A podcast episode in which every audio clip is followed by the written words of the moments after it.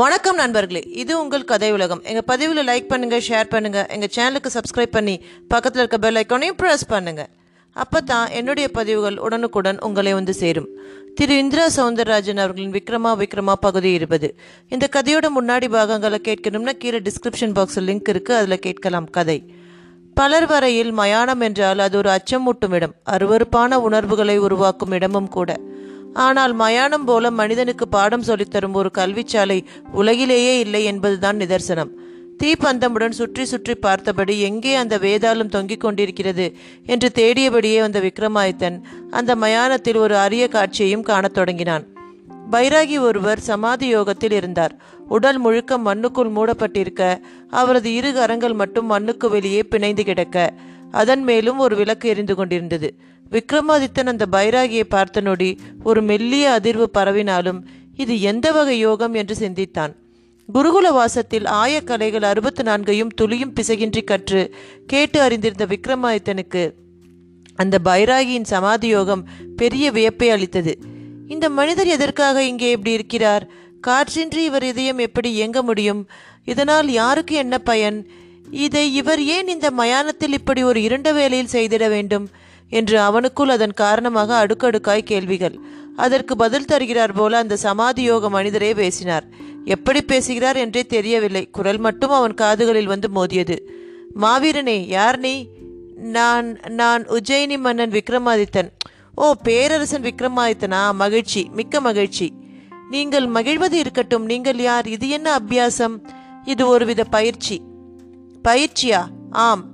எங்கே காற்றடங்கிய தேகங்கள் மண்ணுக்குள் அடங்குமோ அங்கே அச்சமின்றி உயிருள்ள ஒரு தேகத்தை அதுபோல ஆக்கி மண்ணில் கிடத்தி உயிர்ப்பினமாக கிடக்கிறேன். உயிர்ப்பினமாகவா புதிதாக இருக்கிறதே இந்த வார்த்தையே. இந்த மயானத்தில் எல்லாம் புதிதானதுதான். எனக்கு ஏன் என்று விளங்கவில்லை. தங்கள் பெயர்? நான் ஒரு பைராகி. சமூக நெறிகளை துறந்துவிட்டு மரநெறிப்படி நடந்து மனித வாழ்வின் ரகசியங்களை அறிந்து கொண்டு நித்திய முக்தி காண விரும்புகிறேன். பைராகி என்றால் பைரவ உபாசகன். அறநெறி தெரியும். அது என்ன மரநெறி? அறத்துக்கு எதிரானது.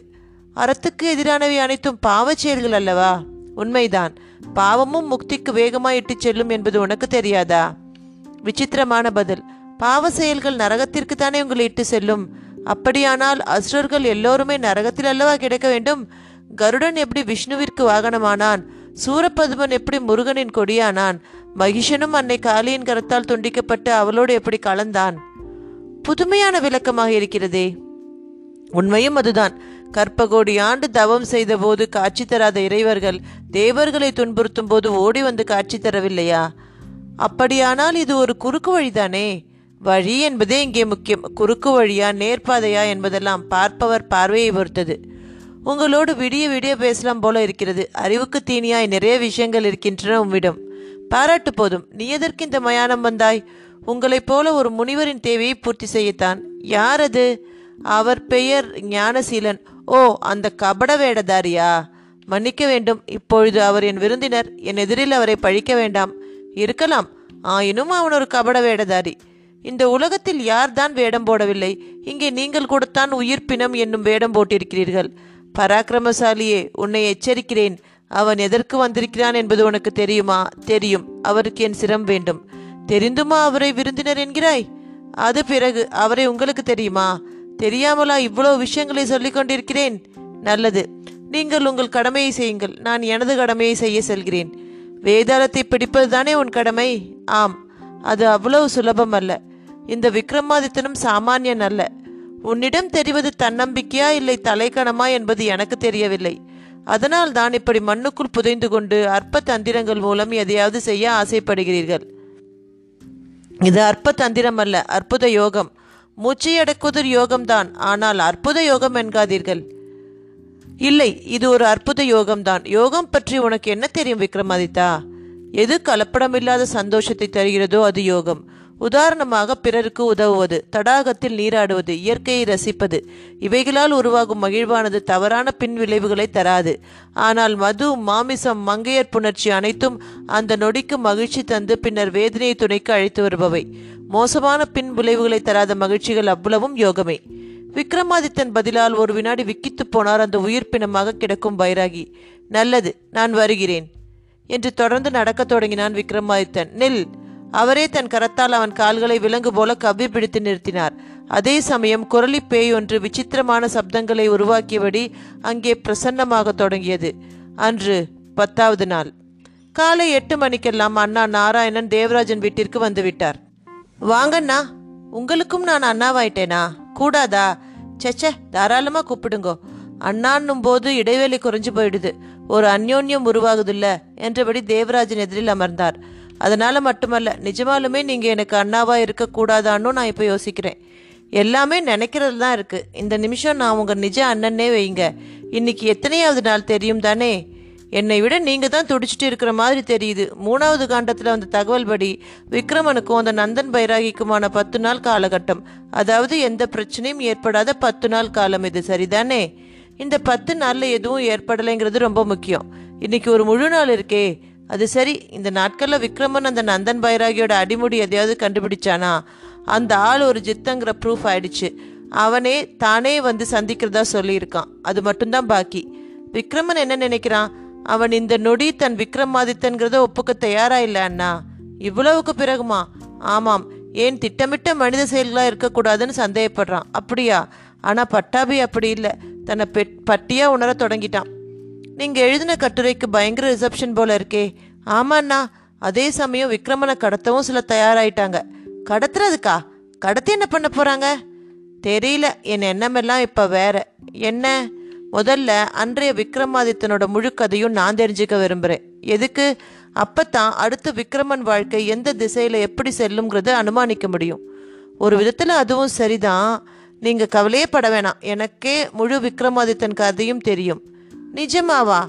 நான் அந்த காலத்திலேயே பெரிய எழுத்து விக்ரமாதித்தன் கதைகள்ங்கிற புத்தகம் படித்தவன் அதுக்கும் மேல்காலா கல்கத்தாவில் இருக்கிற காளிகோயில் பட்டர் ஒருவர் மூலமாகவும் விக்ரமாதித்தன் பற்றிய உபன்யாசம் கேட்டவன்.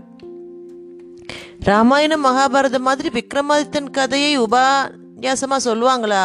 ஆமாம் கல்கத்தால இப்போவும் நவராத்திரி காலத்தில் சில இடங்களில் ஒம்பது நாள் ராத்திரியும் விடிய விடிய விக்ரமாதித்தன் கதை சொல்லுவாங்க.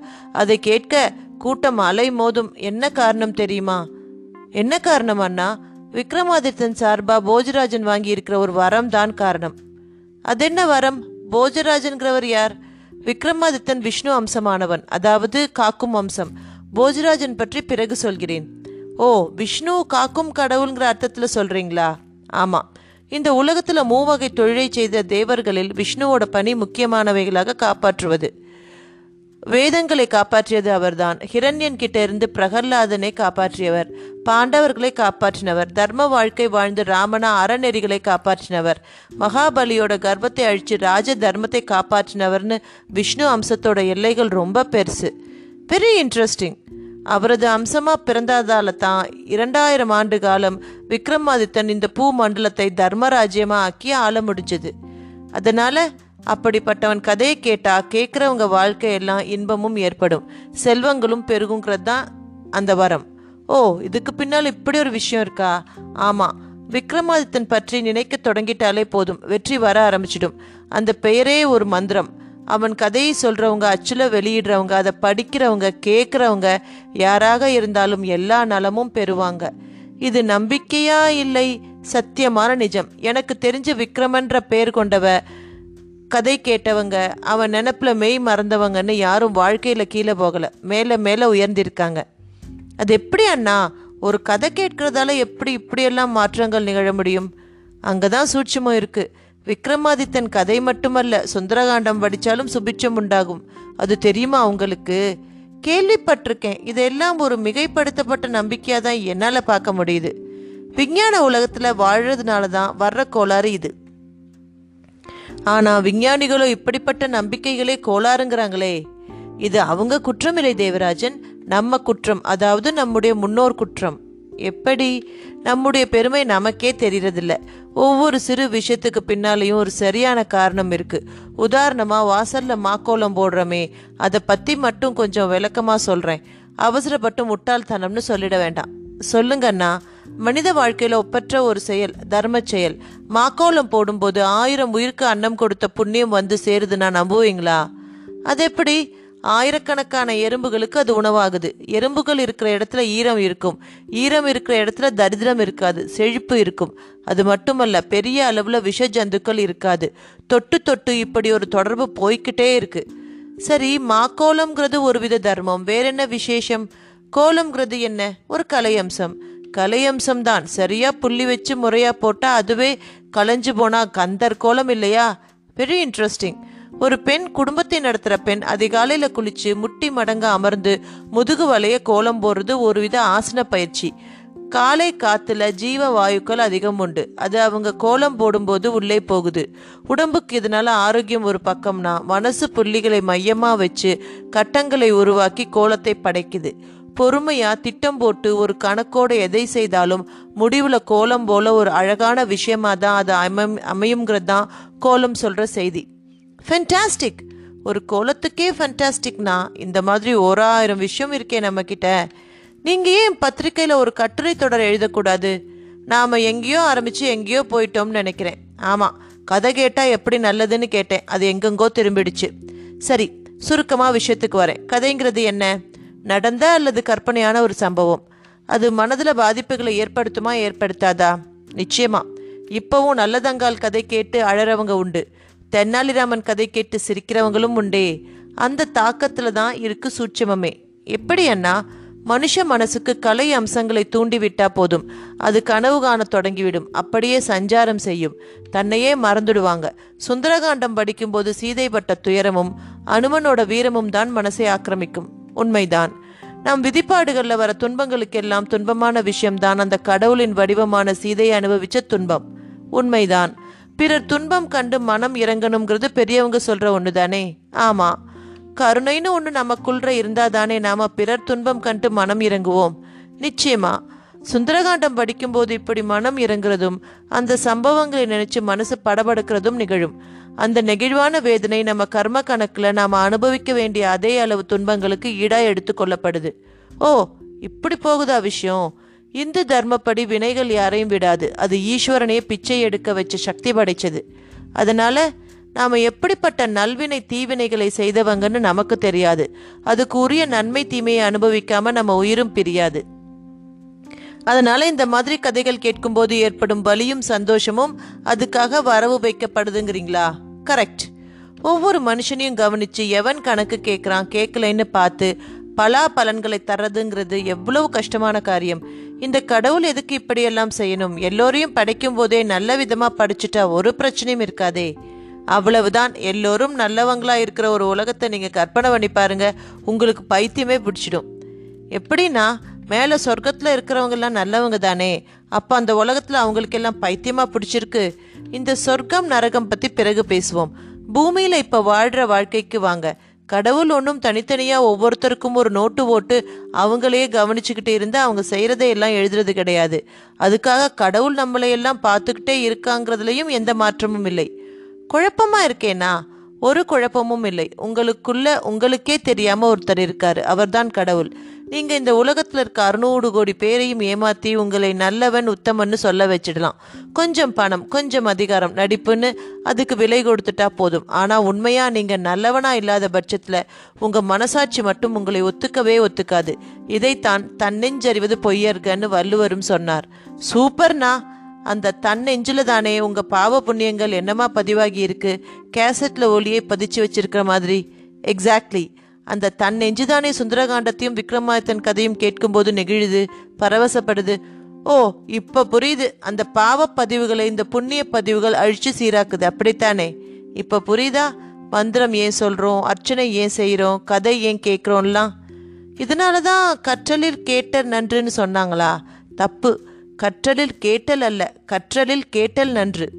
அதாவது உலகத்தில் எல்லாமே ஒரு விதத்தில் கல்வி தான் ஒவ்வொரு நாளும் பொழுதும் புதுசு புதுசாக பாடம் படிச்சுக்கிட்டு தான் இருக்கோம். அதில் கேட்டல்ங்கிறது விசேஷமான நன்மை செய்யக்கூடியதுங்கிறது பொருள். ஓ இவ்வளவு சூட்சமான விஷயங்கள்லாம் இருக்குது இப்பெல்லாம் புரியுது விக்ரமாதித்தனை ஏன் தேடுறாங்கன்னு? ஆமாம் விக்ரமாதித்தன் மதிப்பு தெரிஞ்ச உங்களுக்கு அவன் ஒரு மகா செல்வம். அவன் இருக்கிற இடம் செழிக்கும் தொடுறதெல்லாம் விளங்கும். நாம் அவரை பத்திரமா காப்பாத்தி ஆகணுமாண்ணா தப்பா சொல்றீங்க தேவராஜன். அவன் தான் இந்த இந்தியாவே காப்பாற்ற போறான். எப்படின்னு சொல்லுங்களேன். அதுக்கு பதில விக்ரமாதித்தன் கதையிலிருந்தே சொல்றேன். விக்ரமாதித்தன் ஒரு வேத பிராமணனுக்கும் அரசன் மகளுக்கும் பிறந்தவன். பிறப்பிலேயே திருவுடையவன். பிறக்கும் போதே அவனுக்கு நால்வகை வர்ணத்திலேயும் சகோதரர்கள் இருந்தாங்க. தன் புத்திசாலித்தனத்தால இந்திரனோட ரத்ன சிம்மாசனத்தை அடைஞ்சான்.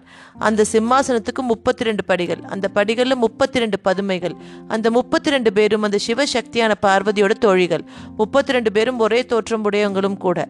அவர்கள் சிவபிரானை பார்த்து ஆசையா சிரிச்சு மோகிச்ச காரணத்தினால பதுமையானதா சொல்லுவாங்க. அந்த பதுமைகளை மிதிச்சு தான் சிம்மாசனம் ஏற முடியும். அப்படி மிதிச்ச செயல் காரணமா தான் முப்பத்தி ரெண்டு பிறப்பை விக்ரமன் எடுக்கணுங்கிற ஒரு நிலை ஏற்பட்டுச்சு. அப்படி அவன் எடுக்கிற ஒவ்வொரு பிறப்புலையும் அந்த பதுமைகளும் பிறவி எடுக்கும். அவைகளை அவன் திருமணம் செய்து தாயாக்கி மிதிச்ச வயிற்றுல ஒரு குழந்தையை கொடுத்து சாப நிவர்த்தனை அடையணுங்கிறது ஒரு திட்டம். ஓ அப்படின்னா இப்போ அந்த பதுமைகள் ஒன்று பிறந்திருக்கா? நிச்சயம். இவ்வளவு தூரம் சங்கிலி தொடர் போல எல்லாம் சரியா நடந்திருக்கும் போது அதுதானா நடக்காது? அவர் தன்னையே உணராதப்ப இந்த பதுமையோட பிறப்பையா உணரப் போறார்? விக்ரமன் தன்னை உணரவும் ஒரு சரியான நேரம் வரும் ராஜன். விக்ரமாதித்தன் கதை அவ்வளவுதானா? இல்லை. இன்னும் இருக்கா?